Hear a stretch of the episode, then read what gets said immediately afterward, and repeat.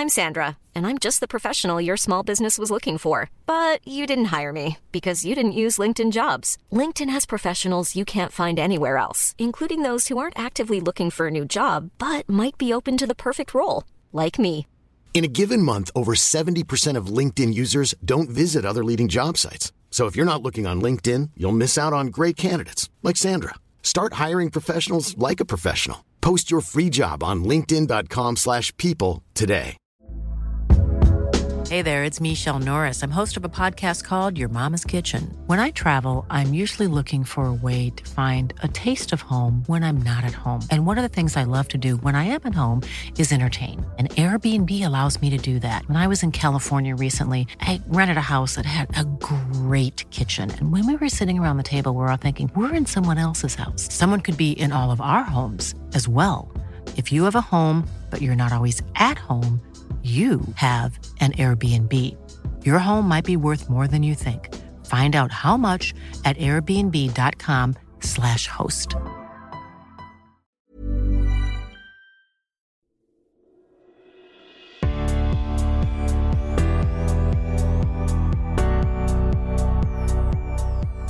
Hello, and welcome to Rory Sutherland's On Brand, brought to you by Alf Insight. In each episode, we'll talk to the big names from the world of advertising, marketing, and media to dissect and debate success, ingenuity, and future possibilities for our industry. Now, today, in a departure from perhaps the last two programmes, my guest is Simon Griffiths, who is co founder and chief executive of Who Gives a Crap? It's an ethical, sustainable toilet roll brand, one I've actually used myself, actually. Um, and they donate 50% of their profits to help build toilets and improve sanitation in the developing world. So, Simon, all the way from Australia, welcome to the podcast. Yeah, thank you. It's lovely to be here. Now, you were actually founded in 2012. I only came across you, I must admit. I think it was through um, uh, actually Save Money, Cut Carbon, uh, which is a sort of British uh, membership shopping club uh, for ethical products. And I think I've, I've used your product um, quite a bit actually recently. Uh, not as much as you'd like, because I've got a Japanese toilet, uh, which actually cuts down on the need for extravagant amounts of toilet paper. But we can probably discuss that a little later. Um, so I, I, understand you. You it, it um, dates back to 2012, and it started when you discovered that there were 2 billion or 2.4 billion at the time people on the planet who didn't really have access to a toilet. And you, you pretty much literally uh, staged a sit in. Yep, is that right? That's correct. Yep. we're, we're going straight there, which is great. this is a good place to start. to tell me the story. I, I, need to know about this fantastic sit-in. Yeah, so we, you know, 2012 um, wanted to start, you know, this toilet paper company that used half of its profits to to help build toilets. And um, back in 2012, you know, the, the internet was a different place to what it is today. Um, and so we, we saw there was an opportunity to start crowdfunding just as crowdfunding was, you know, becoming a kind of a new concept, a novel concept and it was kind of perfect for us because we had about you know thousand dollars to our name and 700 friends on facebook. So we didn't know enough people to kind of create a new brand and we didn't have enough money to you know start doing above the line advertising. And so we jumped on a platform called indiegogo realized we were crowdfunding probably the most boring product ever you know no sexy piece of technology kind of insight. And as a result someone that worked on the campaign had the genius idea that I should pledge to sit on a toilet on a live web feed until we'd pre-sold the first fifty thousand dollars worth of product. And so that was how we we got started and um, got enough eyeballs on the campaign to find our first one thousand customers and get our first fifty thousand dollars in the bank. It took fifty horrible, never ever to be repeated hours of my life. Um, you know, we did 2.5 million social media hits, went went fairly viral just as kind of the the share button was added to Facebook, and um, just an amazing way to get started. Um, so yeah, no regrets. Although every now and again, I still do get a pain in my in my right calf from um, from you know the nerve damage that's been done to my leg. Uh, Funny enough, it, it, it, there's a thing called Calvin Klein syndrome, isn't there, which you can get through. I think it was it it, it, originated through tight underpants, where you get you do get literally nerve compression damage if you do. I mean, the one advantage of doing a sit in on a toilet is, of course, at least you've got a toilet. Yeah, which isn't true. Uh, you know, other, other, sort of sit-ins and protests uh, have the sanitation problem, but uh, I can imagine you still get actual sort of flashback pain. Yeah, it's it's really fifty hours. Really interesting. Usually, I, have I've you know it's it's um history in the back of my mind, but you're right. Every now and again, I sit on a chair in the wrong way for too long and get taken back to um, that horrible leg pain that I had that you know led me to get checked out for deep vein thrombosis in my mid 20s, which apparently is the youngest that the specialist I saw had ever seen anyone. right, that's that's probably a, a useful advice uh, to everybody listening, not to try the same thing themselves. But um, I, I'm totally intrigued. Um, so you got you got your fifty thousand dollars. Uh, you've got to tell tell us about the name. I think it's a pretty good name actually, and it's highly distinctive. And it also probably does which nobody what nobody's done previously, which is actually to make toilet roll, or of course, as it's officially known, toilet tissue. I think that toilet tissue is one of those things that nobody has ac- actually ever spoken yeah. in spoken English. It's a phrase that exists only on packaging. you know, I don't think anybody said, "I think we've run out of toilet tissue." Um, uh, but but um, tell me about how you came up with the name as well. Yeah, so I mean, um, I'd sort of been thinking about you know different social business models for a while, I guess, when the when the idea came about, and um, I was really interested in you know how we could work with products that everyone used, regardless of where they were, and everyone needed. You know, it wasn't a, it wasn't a product that that wasn't needed um, because I don't think we need more things in the world than you know what's absolutely necessary at, the, at this point. Um, and um, was thinking about you know products that everyone needs regardless of where they are and how we could use profits from their sales to fund back into projects um, to to do great things in the world. And one day, you know, after kind of mulling on this idea for about six months, walked into the bathroom, saw a six pack of toilet paper, said, Oh my God, we should sell toilet paper, use the profits to build toilets and call it Who Gives a Crap. And I called three friends and they all said, That is an awesome idea. You've got to do it. And the third friend said, You've got to do it and I want to come and help. And so we met up at a supermarket and looked at the you know the, the, shelves saw all the puppies and the feathers and all the things that were completely unrelated to toilet paper that were on display and said hey you know there's an opportunity here to actually talk about what the product's used for do it in a really fun way and cut through with marketing but but use you know use that message to talk about a very serious problem that exists in the world that's just not getting enough airtime and so that was the the silver bullet I think it's also in a brilliant Australian tradition of incredibly direct naming of things because I think you have you have the big snowy mountains, don't you? yeah. Which I think is lovely. You know, they're big and they're snowy, so we won't we won't come up with some elaborate, uh, you know, and fanciful name. We'll just call them, and of course, the very fast train. You, you, you have that as well, which I like. Because every other country in the world, in France, is the train de grande vitesse and the uh, high speed train, we have to call it in the UK. But in Australia, it's the very fast train, which I think is. And so I think that directness, I think, is, is, uh, is great. There was also uh, famously. Um, I think an advertising campaign in Australia for the Beef Marketing Board, which simply had car stickers that just said "Eat more beef, you bastards."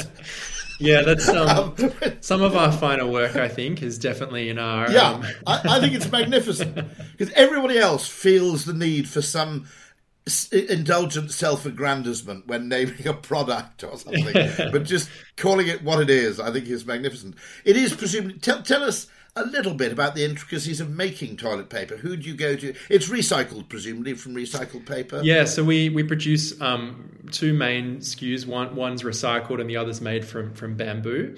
Um, so yeah, you know, sustainability kind of front at mind with with everything that we do. Um, so yeah, getting started, we uh, we actually looked at, at, teaming up with one of the local Australian manufacturers, and then just as we went to um, you know sign on the dotted line of basically doing a you know what was a cause related marketing campaign, essentially where we put a, a sticker onto every pack of theirs with you know the Who Gives a Crap brand on it, and donated some money, and we'd want a grant to kind of roll this program out um, which would fund the donation. And the idea was that by working together, we'd build a relationship with a producer, we'd um, have product in supermarkets, and start to see if we could drive behavior change by having a donation embedded into the transaction. And as we went in to, um, to sign on the dotted line of this partnership, the producer said to us, you wouldn't believe it, but in the last week, you know, one of the major supermarkets has slashed prices of commodity items by 30 to 40 percent we're no longer profitable. We don't know if our business is going to be around in the next six months. There's no way I can sign off on this campaign. If you want to pull this off, you need to go and find a, a Chinese manufacturer because that is the future of toilet paper in Australia. and so we actually got told, you know, to, to look overseas for our manufacturing and had nothing, you know, no idea how to do um, imports or exports at, at that point in time and uh, found someone who, um, you know, one of the, the three founders had worked with previously who was based in Asia and, and looking after Chinese sourcing for another um, sustainable home products company. And he gave me a crash course and, and um, yeah, one day called me up out of the blue and said, You wouldn't believe it, but the world's biggest toilet paper trade show is happening this week in Qingdao. If you want to find your producer, you've got to get here, you know, before Friday. And I think this was on Tuesday lunchtime. So I was on a plane to Hong Kong Tuesday night, got my passport rushed to the border first thing on Wednesday, got it back, you know, just before dinner on Wednesday evening, crossed the border on the last bus out, slept at the airport in Shenzhen, and then flew on a plane the next morning to Qingdao to arrive at you know what was the world's largest toilet paper trade show with you know two or three football fields side by side sized stadium full of um, you know Chinese toilet paper manufacturers rubbing toilet tissue on their face to show you how soft it was. It was one of the most surreal experiences in my life, but kind of amazing to to get there and realize that you know we were going to bring our business to life because we'd finally found someone who could manufacture for us. oh, this is a joy. So they um uh, you sourced from somewhere in China. Is that both the bamboo one and the recycled one? Yeah, that's correct. So at the moment we manufacture both in China. We've we've also just turned on um, Malaysian manufacturing more recently and are currently exploring domestic manufacturing. So, depending on when someone um, listens to this, we might have actually moved manufacturing closer to our customers at that point. But today, that's how we're set up at the moment. Ah, interesting. Um, now, tell me, this is um, how, you, how quickly did you start to expand outside the Australian market? Yeah, so we, you know, as I said, we had our crowdfunding campaign 2012 started officially selling products 2013 in Australia, and then we moved into the US and the UK in 2017. So we're about four years old in both of those markets today. And then uh, we opened up our first European warehouse in December, and we just um, have opened up Canada recently as well. It's interesting because you may get a few people. I'll just explain this. Uh, you may get a few people listening, going, "Well, hold on. You know, what's ethically sustainable about shipping toilet paper uh, halfway around the world. Yep. I think it's probably worth making that point, isn't it? That the shipping of non perishables um, over huge distances actually, per item, uh, when it's done in uh, at huge scale, adds very, very little carbon um, uh, to the actual uh, the the whole process. Is that fair? Yeah, that's that's um, a pretty good summary. So you know, basically, yeah. um, ships are about eight to ten times more carbon efficient than trucks. Um, so, in particular, in a country like Australia, where you've got a very um, disparate population, the carbon footprint of manufacturing in Asia and shipping into basically each of the major cities and then shipping from warehouses there to our customers with trucks works out roughly the same as, as manufacturing in one place in Australia and then sending product all around the country in trucks. The carbon economics are not as good in the UK. So, um, in the UK, there's definitely a stronger incentive to move to domestic manufacturing, which is something that we're working on now from a carbon perspective. Um, and then the US sort of sits, you know, closer to Australia because it's a much more, much bigger country. But um, if you were manufacturing something in Europe and trucking it into the UK, that would be you know pretty not not so great from a carbon perspective. It's interesting, isn't it? Because uh, funnily enough, uh, there's a very interesting thing about this, which is the guy who who effectively came up with the penny post. You would naturally and instinctively think that the cost in postage is proportionate to distance. And I only discovered this very recently, and it fascinated me. The person who realised you could economically run a penny post system where the price of a letter was the same. In fact, in Britain, it was first of all all over the UK in 1840. And by about 1900, they had this imperial penny post, which was it cost one penny to send a letter anywhere in the empire, except Australia and New Zealand, in fact. Hmm. And it seems completely counterintuitive. You know, why should the distance make no so little difference to the price? And the reason is, of course, that over long distances you have massive consolidation. So if you're if you're driving, you know, literally 20,000, 30,000 letters from London to Edinburgh, that cost is actually trivial per letter compared to the cost of collection and then last mile delivery. That most of the cost and hence most of the carbon is in fact in the last mile. It's not in the uh, node to node. And what's fascinating is the guy who worked that out for Sir Rowland Hill was the genius mathematician uh, Charles Babbage, who was also the originator of the first difference engine or computer.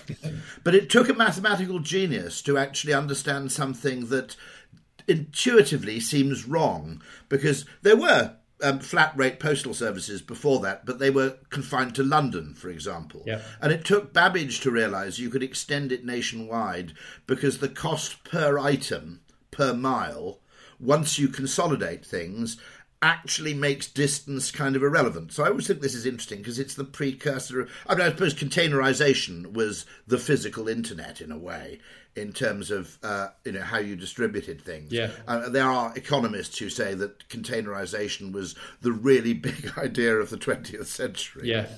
Um, I think the you know the the kind of modern example of this that I think is really interesting is uh, you know sustainability is kind of having to go really deep on this, but the one that I find really interesting is um, um, you know online supermarket deliveries. So if you're receiving a delivery from a supermarket and the supermarket is using its own van, which is often the case, then um, it is actually much more carbon efficient for you to receive a delivery from the supermarket than it is for you to drive to the supermarket and buy your own goods. And that sort of seems counterintuitive to a lot of people. So, um, yeah, sustainability on this stuff I think is really interesting because it's it and of course, it changes with scale, doesn't it? Totally. The, more deliveries they're making, then effectively, yeah, sorry, the lower I, the carbon. I sort of yeah. left that point it, out it, because there's many. No, no, but it, it is. Yeah, it is one of those fantastic cases where um, what seems intuitively obvious, gosh, these vans dr- delivering groceries must be effectively adding to carbon consumption. But of course, compared to every single individual making a trip to a supermarket, um, you can, if you route it cleverly, and uh, Ocado actually in the UK does a, a, very clever thing where they have a thing called the green van. And if you choose a delivery time where there's a green van on the calendar, that means there's already someone near you having a delivery at around about that time, or it's very suitable for the route of the driver. So if you lived very close to the delivery point, you'd probably be encouraged to have a delivery either early in the morning or towards the end of the day. And that then minimizes the miles they have to travel. Yeah, I love that. Um, That's great. But Uh, it, it, it is actually a wonderful case in the sustainability universe where what outrages people instinctively sometimes they're right sometimes you know sometimes you know fruit being flown in from chile yep pretty big carbon footprint on that. Their instincts are right. But there are other cases. It, funnily enough, it was something with the Australian wine industry. The Australian wine industry always suffered in the UK slightly because people said, well, half the money I'm spending must be on shipping the wine from Australia. And it turned out that compared to shipping it from France, I think you were paying an extra 10p or something, or maybe 15 yep. for the transportation. Yep. And everybody was going, well, I don't want to buy Australian wine, but I'm basically paying, you know, uh, shipping costs. Yeah. And it was mathematically it was kind of wrong.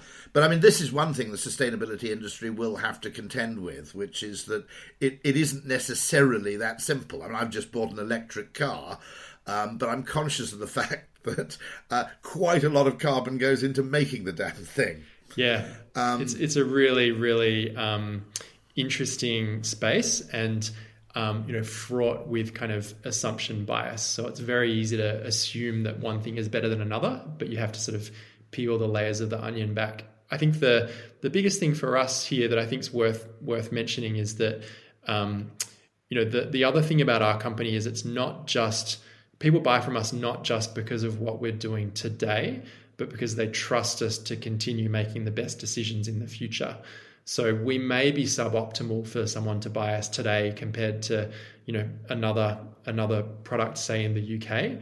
But the long term game for us is that we will continue to improve and get better and better and better and ultimately kick the butt of everyone else that that someone would be able to buy from. But the way that we get there is by starting to manufacture first in China because we need to hit the minimum order quantities to be able to start manufacturing domestically in the future.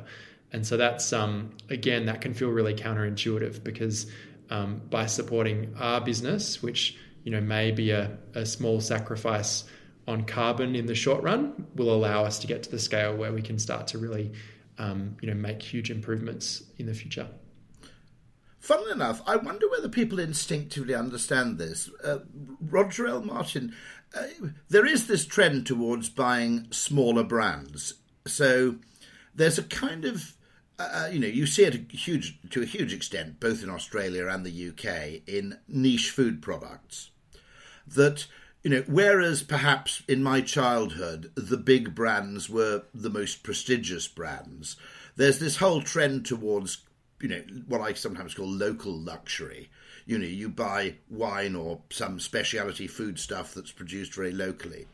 There's a great bit of advice from Roger Martin, um, Roger L. Martin, who is the dean of the Rotman Business School at the University of Toronto, where he says one way of actually practicing ethical capitalism is to slightly fight the Pareto distribution or to fight the winner takes all effect. So if you're relatively indifferent between a very big brand and a smaller brand, buying the smaller brand just levels the playing field a bit. Yep. Because there are winner takes all effects, as well as things like economies of scale. Uh, distribution tends to be disproportionately weighted towards the you know the biggest brand in the market, and you get this famous Ehrenberg effect, where the brand leader tends to be twice as big as the next competitor. And Roger Martin argues that one very simple way of practicing ethical consumerism, if you're not really that bothered, is to kind of buy from a slightly smaller competitor to keep the heat of competition up and to prevent the major brand resting on its laurels. And I think I, am intrigued by whether people are starting to do this, you know, whether people are starting you know, almost consciously, whether it's motivated through that or whether it's just status or uh, the urge to buy something distinctive. People are perhaps a bit more individualistic than they used to be, but we can see that trend all over the place. I think, and it's it's very you know, you know, there were two crisp manufacturers. Do you call them chips? You call them, no, you call them crisps, don't you, in Australia? But there were basically two crisp manufacturers in my childhood, and the boutique crisp makers were nowhere. And the explosion in that kind of thing mm. is, is, is really quite interesting because it it does seem to follow a pattern. And, you know, it would have been much, much more difficult, I suspect, 25, 30 years ago, being a kind of boutique toilet paper manufacturer. Yeah, I mean, I, I, don't think you could have been a boutique toilet paper manufacturer. I think that's the no. that's the beauty of the internet and the age that we're living in now. That what we've done has become possible when it probably wasn't possible, you know, even 15 years ago, 20 years ago. Um, but but I think yeah, p- playing out the you know if you always buy the um, the the the non-market leader, what what happens in 10 years then when the market leaders um, have been eroded and, and, now maybe you're in second place? Does the cycle go back around and um, you know how do the incumbents do the incumbents die or do the incumbents have a second wind and, and come back when they are now in second place? I think it's in Microserfs, isn't it? One of one of the characters refers to uh, almost buying brands because you feel sorry for them. I think it's a very sort of it's a very meta form of, of consumerism, if you like. But you know, a brand that you feel you know its best days were behind it, you'd occasionally buy it out of pity. I don't think too many people do that. I mean, I, but it is worth noting that the two, you know, the two really powerful forces in human behaviour are habit and social proof. You know, you you buy what you've bought before, and you buy what everybody else buys. Mm. And so, pushing against this a little bit, you know, I, I weirdly have an Android phone because it strikes me, you know, in the advertising industry, that practically makes you a sexual deviant, you know, it's, uh, not having an Apple phone in the ad industry. But there's a bit of me which occasionally practices perversity because I think that, uh, you know, some some areas of kind of brand dominance are form of, uh, you know, almost mass hysteria you know, in some cases. Yeah, I mean, um, I feel like the, you know the internet sort of led to this proliferation of brands, and now there's you know millions of micro brands in a way that wasn't possible 10 15 years ago um, and so i wonder if i wonder if that will be something that that continues as a trend or whether the proliferation of micro brands means that now people will become less brand loyal but but perhaps you know it's human instinct that we want to um, have social proof or um, yeah that'd be interesting to see how it plays so out Talking of mass hysteria, we had this panic buying of toilet roll. How did you fare during the pandemic? How did both manufacturing and distribution hold up? Yeah. Um, and and and you had fairly rapid growth during the pandemic. Is that right? Yeah, it was um, you know kind of a um, a once in a lifetime phenomenon for a toilet paper company, but in a way, um, you know, I think our team sort of realized that that it was kind of this moment that we'd been training for for the six years, seven years prior. You know, we were a, an online toilet paper company with a, a, distributed workforce, so everyone was already working at home. And I think our team realized that, um, you know, after we sold out, which was kind of cra- you know crazy exponential growth. I think we our sales were up one day, you know, two x on a day prior, and then five x a regular day, and then twelve x a day after that. I think on the 4th of March, we were going to do a 20 to 30 times, oh, sorry, a 30 to 40 times regular day of sales. So, so, more than a month in a day. And we had to move our website to sold out. And when we did that, we set up a, a, a wait list so you could find out when we were back in stock. And we thought we'd get a few thousand people signing up for that wait list, but actually ended up with more than half a million people on there, which is um, kind of a mind-boggling number when you, you know, are a relatively small business trying to service that many customers. Um, but our team, I think, realized that if we could solve that problem and figure out how to get toilet paper to the most people possible, it would result in an amazing donation come end of financial year. And so everyone jumped in and, and rolled up their sleeves trying to figure out, you know, how to break the back of it. And uh, I think the end solution was taking our big 48 roll boxes and repacking them into smaller packs. So we had more orders that we could ship out we hired and trained 25 freelancers in a week so we could triple our customer service volume. And then we also set up a, a secret invitation only version of our website and sent just enough email invites out every day to take our warehouses and our couriers to their maximum limits, basically before the wheels would fall off. And so we ran this secret online toilet paper club for about eight weeks, you know, probably the coolest club of 2020, and uh, officially came back into stock in, in June and then made a, a $5.8 million donation at, at June 30, which was sort of the icing on the cake for everyone's hard work. So, kind of an amazing, amazing outcome to um, to be able to turn that into impact. Um, but yeah, quite a quite a roller coaster ride. it's very it's very interesting, of course, when you have those shortages because to mainstream economists, the answer is very simple. You have, you know, supply and demand, and when uh, uh, when demand exceeds supply, you simply ramp your prices up. Yep. but what's interesting about that, of course, is that in economic terms, it makes perfect sense. In terms of customer loyalty, it's a catastrophe. Yep. Because first of all, uh, first of all, whether rightly or wrongly, an economist would say this is because people are wrong. I would argue it's because uh, uh, capitalism is much less transactional and much more relational than economists like to think. Um, your existing customers would regard that as a monstrous betrayal. And they would expect preferential treatment, in fact. People who'd been a customer of yours in the past. Uh, it, it was rather like that famous Sydney experience where you had a kind of terrorist outbreak in Sydney and Uber ramped its prices up. And people said, no, no, no, that's not fair. Yeah. And there seems to be a strong human ethical sense that using other people's misfortune to profit is not really acceptable. Yeah.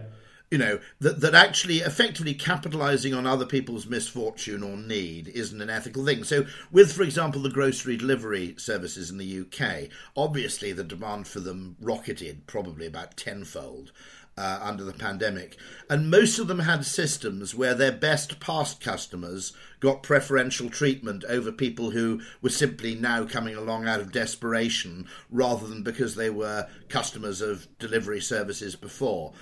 And similarly, you have that question where rationing almost emerges as the perceived fair solution. Yeah. And so, and so you had that secret. Where you had a, effectively a secret code to access the website, and you were able to drip out access to the website in manageable quantities, so that nobody felt they were being treated unfairly or that there was any price gouging going on. That's exactly right, and you sort of hit the nail on the head with you know the returning customer experience and wanting to look after people who. Uh, are what we call sleeping subscribers. So they, they're not a regular subscriber who actually could still order from us through their subscription portal because they you know have an existing subscription um, but they're one-time customers who behave like subscribers and order very regularly but don't want the you know a subscription because they travel or um, have two houses or um, you know get anxiety when the word subscriptions mentioned whatever the reason and so we wanted to make sure that our, um, our, our great you know one-time customers were actually looked after and then we could prioritize them through the wait list was sort of how we managed that. Um, and so that was, um, I wish we'd had you on our team who was helping to solve that problem because you probably would have helped us to get there much faster than we did.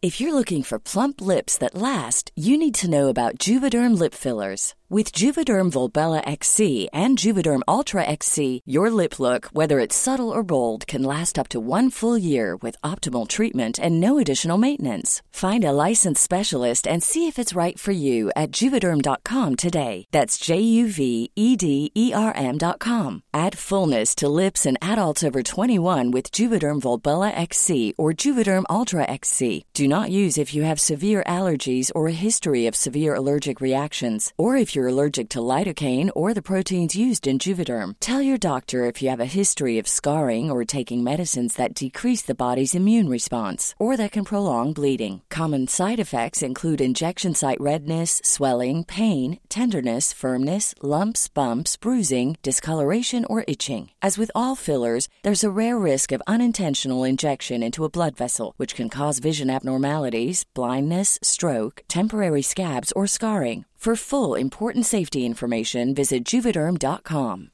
Ready to pop the question? The jewelers at BlueNile.com have got sparkle down to a science with beautiful lab grown diamonds worthy of your most brilliant moments. Their lab grown diamonds are independently graded and guaranteed identical to natural diamonds, and they're ready to ship to your door. Go to Bluenile.com and use promo code LISTEN to get $50 off your purchase of $500 or more. That's code LISTEN at Bluenile.com for $50 off. Bluenile.com code LISTEN. Hey, it's Paige DeSorbo from Giggly Squad. High quality fashion without the price tag? Say hello to Quince.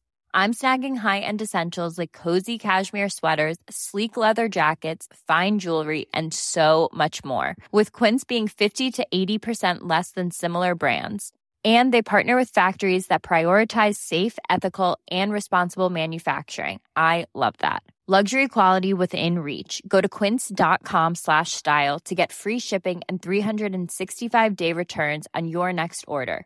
Quince.com slash style. I'm intrigued actually by the subscription problem because I think um, it makes sense in many ways. But what the problem you face with subscription is people effectively get what we might call direct debit anxiety, which is you already probably have direct debits to credit card companies, you have it to a satellite provider, and you begin to feel after a time that half your salary has disappeared. Yeah. Uh, you know, a, a week after after you're paid um, in these kind of recurring expenses. And I think it's a fear of loss of control. I think there's scope for somebody to launch a subscription portal through which you can manage all your subscriptions.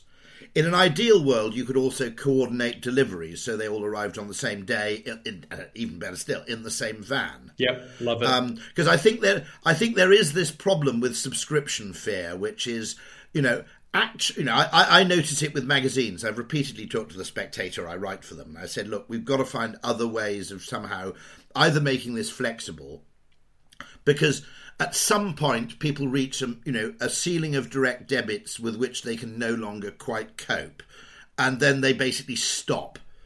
And I said we've got to work out other ways in which people can subscribe to magazines online, um, because effectively, if if if you weren't there early enough, in a sense, the door's closed. Mm. And I'm I'm really intrigued by this question of subscription because it does offer convenience. It's a great idea. There's um, a business called Liminal in the UK which is seeking to use sort of artificial intelligence to manage frequency a bit better. Because I must admit, I do have too many Harry, Harry's razor blades yep. by house. you know, I, I didn't get I didn't get the reorder dates and quantities quite right to begin with. Yep. I don't know what the answer is, both in terms of you know consolidating deliveries, but also making the whole thing cognitively manageable. Because mm. you know there are a lot of products for which it makes a lot of sense. Uh, you know, razor blades being another one, perhaps. But uh, if you don't get the actual quantities in order right, and also don't cure this paranoia problem, whereas you say, "Well, I'm going to be on holiday that week," mm. you know, I don't want fresh food arriving. Yeah.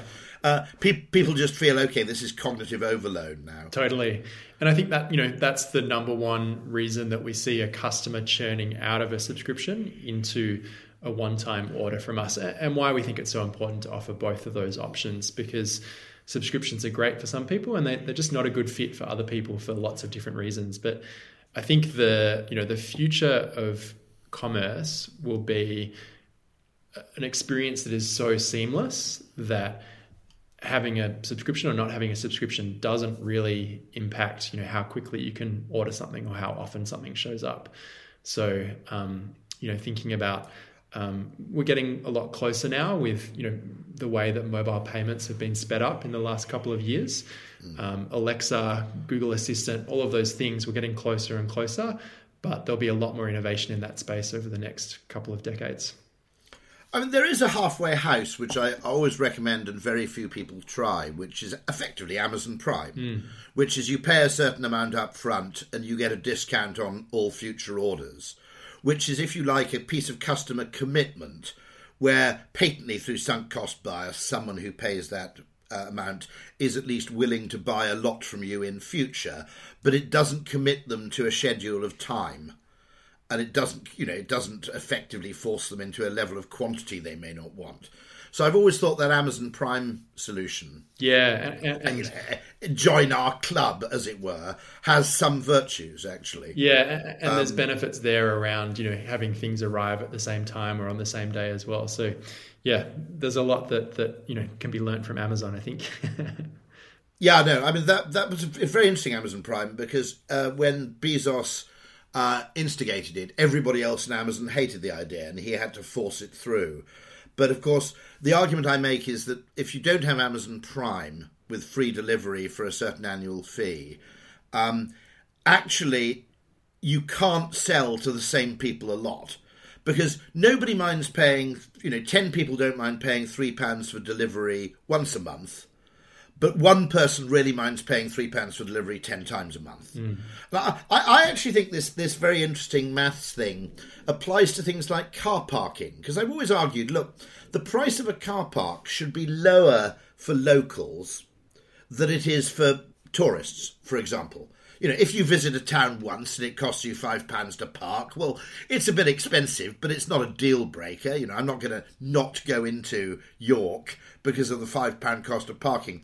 But if I live in York and I have to pay five pounds every goddamn day, that turns out to be about six hundred pounds a year. So having a system where if you're a more frequent car parker, you can pay fifty quid a year and then you know it's two quid, seems to me basically just because although in economic terms there's no difference between 10 people buying one thing and one person buying 10 things, practically uh, there's a very, very big difference.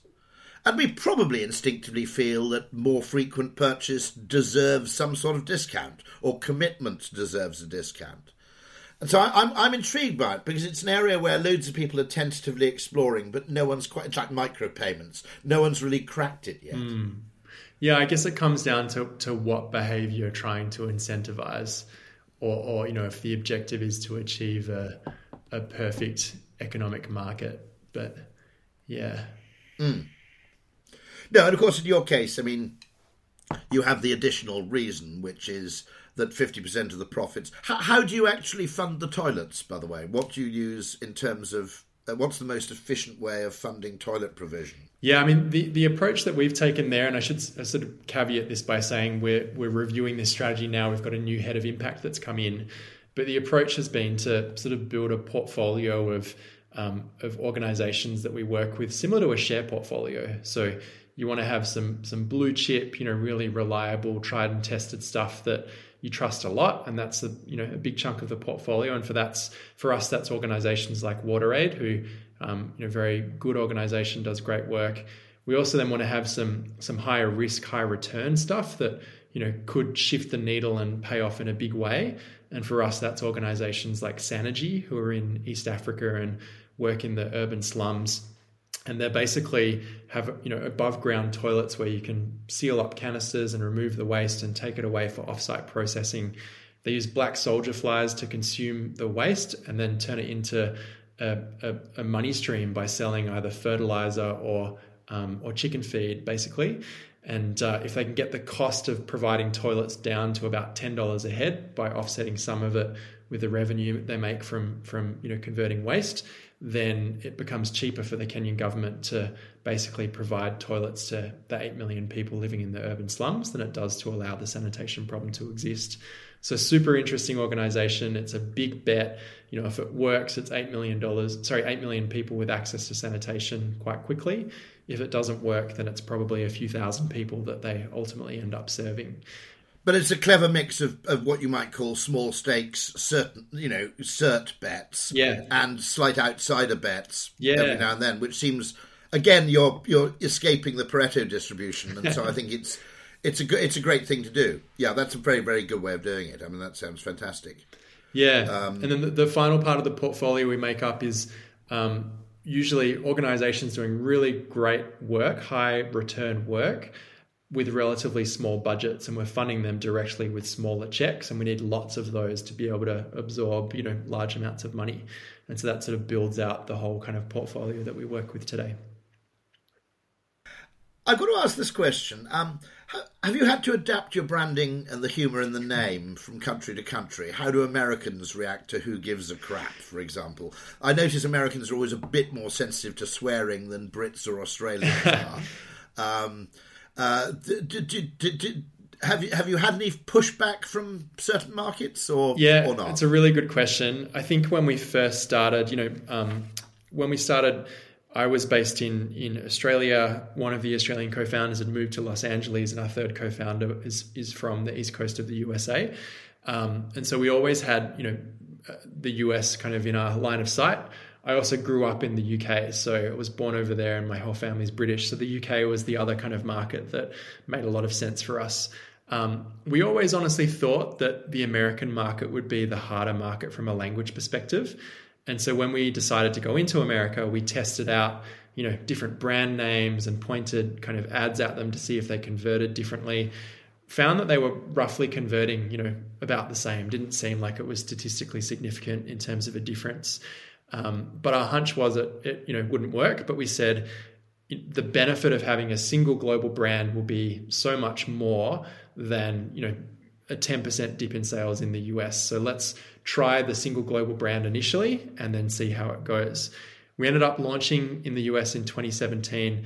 Um, other notable things that happened around the same time as us going into the US was the election of a new American president. And uh, Trump coming into power actually um, kind of meant that what was printed on the front, front page of the newspaper changed pretty quickly. And I think almost overnight, it felt like the vernacular of America kind of shifted a little bit. And um, um, the term who gives a crap kind of took on a, a meaning that was almost, you know, part of the zeitgeist at that point in time. And so, in a way, I think we got very lucky as a brand to um, to be in the US just as that vernacular was starting to shift, and all of a sudden, our brand name actually kind of became a little bit more relevant and accepted.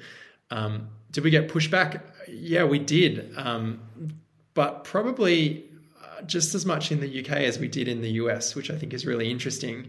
And seeing some of that early pushback come in, it actually reminded me of the first few years in Australia where we had the same thing. And I think um, what that sort of meant made me realize is that as a brand that's kind of pushing the boundaries and doing something that's on the edge of being unacceptable, you kind of have to hit critical mass before you know the people that don't like it all of a sudden say, well, this is here to stay and you know there's not much I can do about it and they accept it and move on and then you just become a part of you know the the the ecosystem moving forward um, and so we certainly felt that happen in both so, the so the pushback's the presumably a bit about I don't want my kids seeing this is it yeah and of course that still exists but um, you know it's a yeah. it's a small number of people um, with that particular problem and for us we've always said you know the so many people love the brand name that the, the pros outweigh the cons, and we're willing to to roll with it. yeah, no, I, th- I think it, I think it's it's it's always going to be a slightly divisive. It's very strange that swearing thing. I mean, I never bothered about it. I swore in front of my kids. I used to brag, you know, she's only twelve, but she's got a swearing age of fourteen. you know, um, but um, I noticed that I, it's something that that actually divides households extraordinarily. I my brother-in-law lived in Los Angeles, and he said the bizarre thing about Los Angeles is that um, you would have these people in LA and the film industry who'd host these kind of coke fueled parties and then drive home, you know, under the influence of pretty heavy drugs. But he said, Woe betide you if you said shit in front of their teenage children. or even worse, smoked a cigarette. That was that was absolutely considered beyond the pale to smoke in front of a kid. But on the other hand, when children weren't present, their moral values completely shifted. And also, you've got to watch swear words. I'm not, one little tip for everybody listening, by the way: uh, if you're a Brit or an Australian, don't use the word twat in the United States because in, in the UK it's pretty it's pretty light. Okay, it's a stronger version of twit. Okay, now literally we know what it means, technically, like the French word con, okay? But the French word con does and doesn't mean what it says in the sense that it means this guy's an idiot, right? And we use twat pretty routinely, and I once used it in the United States. and, you know, I said, you'd feel a bit of a twat. And it was like, it was like basically people, it was like an H.M. Bateman moment. People were falling off their chairs, Brett. what the hell's going on here? And so you do get you do get these very different standards, and they vary actually from household to household as well as country to country. But I think you're right. I think being on the edge of what's acceptable isn't a bad place to be. It gets you noticed. Yeah. Now, has, does it prevent store distribution, or are you deliberately staying as a direct direct consumer business anyway? Yeah. The, the one other thing I'll say on that is, you know, we did find that the the the brand vernacular had to move ever so slightly and so we ended up moving our, our marketing team, creative team into the US. And so that's where um, you know we've built the bulk of our kind of creative team because we found that what worked in the US was generally acceptable in the other markets, but that didn't necessarily flow in the other direction. And so that's been part of the you know global expansion strategy, which has worked relatively well. Um, yeah, and, and, so your your your employees are nearly all distributed. There's no particular. Do you, do you have a head office? You presumably have some office space, do you? But we um, we have co-working spaces in Los Angeles, Melbourne, and then we have a, a Filipino team that come together kind of um, once a month. They don't like to come together in a co-working space because the traffic's so bad during the week, so they prefer to do things on the weekends together. Um, and that's kind of how we you know how we bring the team together. Um, and then, yeah, the, the American team's the same size as the Australian team, and, and our Filipino team's actually the largest hub that we have in the world now. So, um, more team members there than anywhere else. Um, but yeah, your question of you know um, brand in store has it kind of been any uh, any issue for us with the brand name? And not to date, but we also haven't played any of the the major retailers yet. Um, so that's something that that may be in front of us today we're in you know a lot more kind of independent grocers and um, smaller smaller chains rather than you know the, the the the brands with many hundreds or thousands of stores in them. Um, so that's something that's in front of us. We've chosen to focus on digital or direct consumer to begin with because we found that um, that's where we can tell a richer brand story. We can put more layers into the brand and tell the story from many different angles through the different channels that we have to communicate with the customer in a way that's much harder to do, you know, in that 2.5 seconds or whatever whatever it is that you have to make up someone's mind on the supermarket floor. Um, so yet to come. I should say, by the way, and this is, I think, something we've always got to be alert to. We tend to see ethical products as functionally inferior. Yep. yeah. It's it's it's a sort of heuristic, which is it's kind to the environment, so it's probably not as good as uh, cleaning my dishes. And to be honest, actually, early ethical products were guilty of this. Um, there were certain ethical products I can remember buying, uh, which, you know, frankly, didn't do the job. And actually, uh, I'd certainly say of using your own product that uh, you know, jolly good purchase. It actually does a really, really good job. Um, do you do you often have to counter this, where people feel there's an automatic trade-off between self-interest and the environment, and that we have a we have a job to break this heuristic rule? Uh, you know, electric cars have done it in a way, haven't they? In the sense that you know the acceleration is spectacular, they're really quiet, they're kind of better cars. Um, but uh, we still have this kind of assumption. You know, if it says gentle, we read that not as gentle or kind, but you know, slightly ineffectual. Yep. yeah, that's really interesting. I think I think the um, you know as a founding team, our experience was that we wanted to buy products that more closely aligned with our ethics and our values. And we felt like when we did that, we were often making a compromise on product quality or on price or on customer experience. You know, the branding was hideous and, and didn't have um, you know, didn't have beautiful packaging or, or whatever it was. And so we've always said, you know, can we design things that that make people look and feel great to use them, whilst also, yeah. you know, building a brand around them that that someone will love. Um, and if we can if we can get all of that right, then that's when we can start to create something that people would want to shout about the rooftops from. And so that's the mission that we've certainly been on. And as we add new products into our portfolio moving forward, you know, that's the goal is to kind of hit all of those notes. It has to look great, feel great to use, and, and do good too. And if we get all three of those things, that's where the special sauce is. No, I think it's really important because I think it happened quite often. I think the very first adherents of any movement, and this could include vegetarianism in, in a sense, want to signal self sacrifice. And that can actually lead to products which never really scale. I mean, I, have got a friend who's been vegetarian since the 1980s. And he said in the early days, vegetarian restaurants, he said, he, he'd eat vegetarian food at restaurants, but he'd never go to vegetarian restaurants. I said, well, why not? And he said, because vegetarian restaurants are basically run by people who don't like food. Yeah. You know, there was a kind of austerity to them almost a self-imposed hair shirtedness. yeah. And it, you know, and actually, what you see now is that brands like Beyond Meat are effectively not talking that language of self-denial. Yeah. Which I think I think is quite important because ultimately, we're, we're, you know every purchase we make is a bit selfish. Yeah, you know I'm not I'm not I'm not I'm not one of those people who believes that you know it's pure self interest and it's simply a price utility equation. But at the same time, there's a limit to how much we'll give up functionality to make a point, particularly in an area where you know toilet paper, a toilet paper failure is. is you kind of want you it to work. yeah, you kind of want it to work. Yeah. Yeah, and I also think it's a, a good point that design. Well, I, I was going to say design costs nothing. That's absolutely not true. But per unit, design costs nothing. Mm. Effectively, you know, once you've got great packaging design, which people are too reluctant to pay for, by the way. I'll just say that in defence of our colleagues in the design industry. People, people are too willing to pay for advertising because it's expensive and too um, parsimonious when it comes to paying for design. Um, because design is something you genuinely come to own. You know, advertising is to some extent attention you rent. Mm. And so, you know, I will say that, that getting the design right doesn't really impose an environmental cost, and it adds repeatedly to the pleasure of use and ownership. Totally.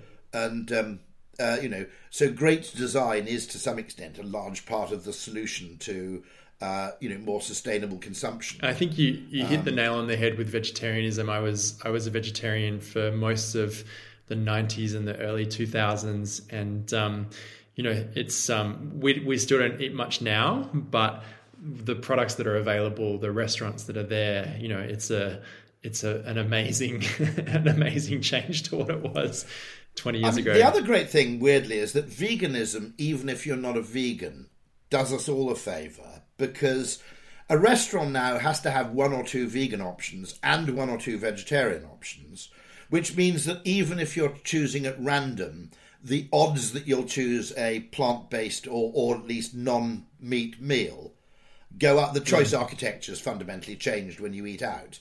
You know, there used to be that one very sad. Very, it was a bit like in Indian restaurants. They always used to do an omelette and chips for people who didn't like Indian food, but that was the only choice. You know, and quite often there was this single sad vegetarian option. And now there's a completely different approach to it, which makes the whole choice very, very different. You know, I'm not vegetarian, but I would probably eat a meat free or even actually a, a dairy free meal um, half the time yeah. in a restaurant, something like that. Yeah, I'm the yeah. same. I'm not vegetarian anymore, but more than half of our meals at home and restaurants would be vegetarian or vegan for sure. Uh, so it, it, and so I think I think this is interesting, which is that ethical consumerism was kind of about. I mean, it was it was a, it was in a sense it had links to sort of you know Puritanism, um, and I think you've got in a way you've got to lose it because the number of people who derive pleasure from that. Uh, they're very, very loyal and committed, but the trouble is that you know they will always be five to ten percent of the population. Yeah. I think, and I think that you know the um, the shift that we've seen in the quality of vegetarian offerings, it feels like that's where we're at now with the shift in the quality of ethical businesses. And so, you know, we're, we're about to have the Beyond Meat Oatly kind of version of, of ethical businesses in the decade ahead, which means there's going to be some pretty pretty amazing opportunities out there for, for customers, but also for brands to play in that space. And so, I mean, how do you tell your story? I mean, are, there ways in which the packaging, uh, uh, you know, tells the story, and, and also if you're selling DTC, do you uh, do you actually you know accompany sales with stories of the difference you're making? Yeah, we we we do. Um, so we talk a little bit on the packaging about you know the, the impact, but in a relatively light-hearted way, and then usually twice a year we do a bigger sort of impact deep dive, which is um, on our website and through social media and email channels. Um, I think we've we've tended to to say, you know, most of our customers probably don't want to hear about, you know, the depth of impact that we're going to every time they pick up a pack. They want to they want to see some of the other attributes of our personality shine through. And so we kind of think about, you know, one of our, our founders, Danny, talks about building brands as as um, trying to find someone that you want to sit next to at a, a, dinner party. You don't want them to just be interested in climate change or just be interested in, you know, the orphanage that they're funding in Africa. Of course, you want them to care about the climate and, and doing good in the world, but you also want them to be able to crack a good joke and give you a compliment when you need it and be able to talk about design and, and you know, fashion and all sorts of other stuff as well. And so if we can build that multifaceted brand persona through all of the different, you know, communication channels that we have with the customer, that's how we try to build, you know, a rich brand message and um, something that customers want to interact with. And so, what's your ratio of sales now at the moment? How much is direct? How much is is through smaller retailers? It's about 95% direct still, um, and wow. higher in the UK than it is, you know, it's probably about 90% in Australia and 97% in the UK. Um, and then the US is about 99% because we haven't done too much um, sort of grocery outreach there yet. Um, that's something that I think will shift over the next couple of years as we start to move into a more kind of omni channel sales strategy. Um, but today, yeah, pretty much everyone buys from us online. And um, you, you will shift to multiple channels. You probably have no choice if you want to scale up, I guess, at a certain level. But um, uh, you've got plenty of countries to expand to. You mentioned Canada, is that right? Yeah, that's it. And um, and the I mean the you know the growth strategy for us has always been about two billion people globally without access to a toilet. Um, if we're going to put a serious dent in that yep. problem, we have to scale the crap out of the company essentially, and that means being wherever the customer wants to buy us and, and being in as many countries as possible. So going global and, and going into to retail channels. Um, for us, the question has never been should we do that. It's just a question of when should we do that. What's the right time? Um, and so we've focused on international initially, and, and now we'll start moving into more of an omni-channel play in the future. That is a fantastic place in which to end. Well, Simon, thank you so much for joining me on the podcast today.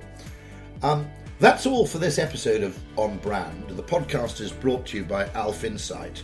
And for more information on powering your business growth, visit their website at alfinsight.com. That's alfinsight.com. Uh, the series is produced and edited expertly as ever by Ultimate Sound and Vision. And to make sure you receive the next episode, please do subscribe. And if you've enjoyed what you've heard, then to help some algorithm or other, uh, please give us a like. See you next time, and all that remains for me to say is thank you very much for listening.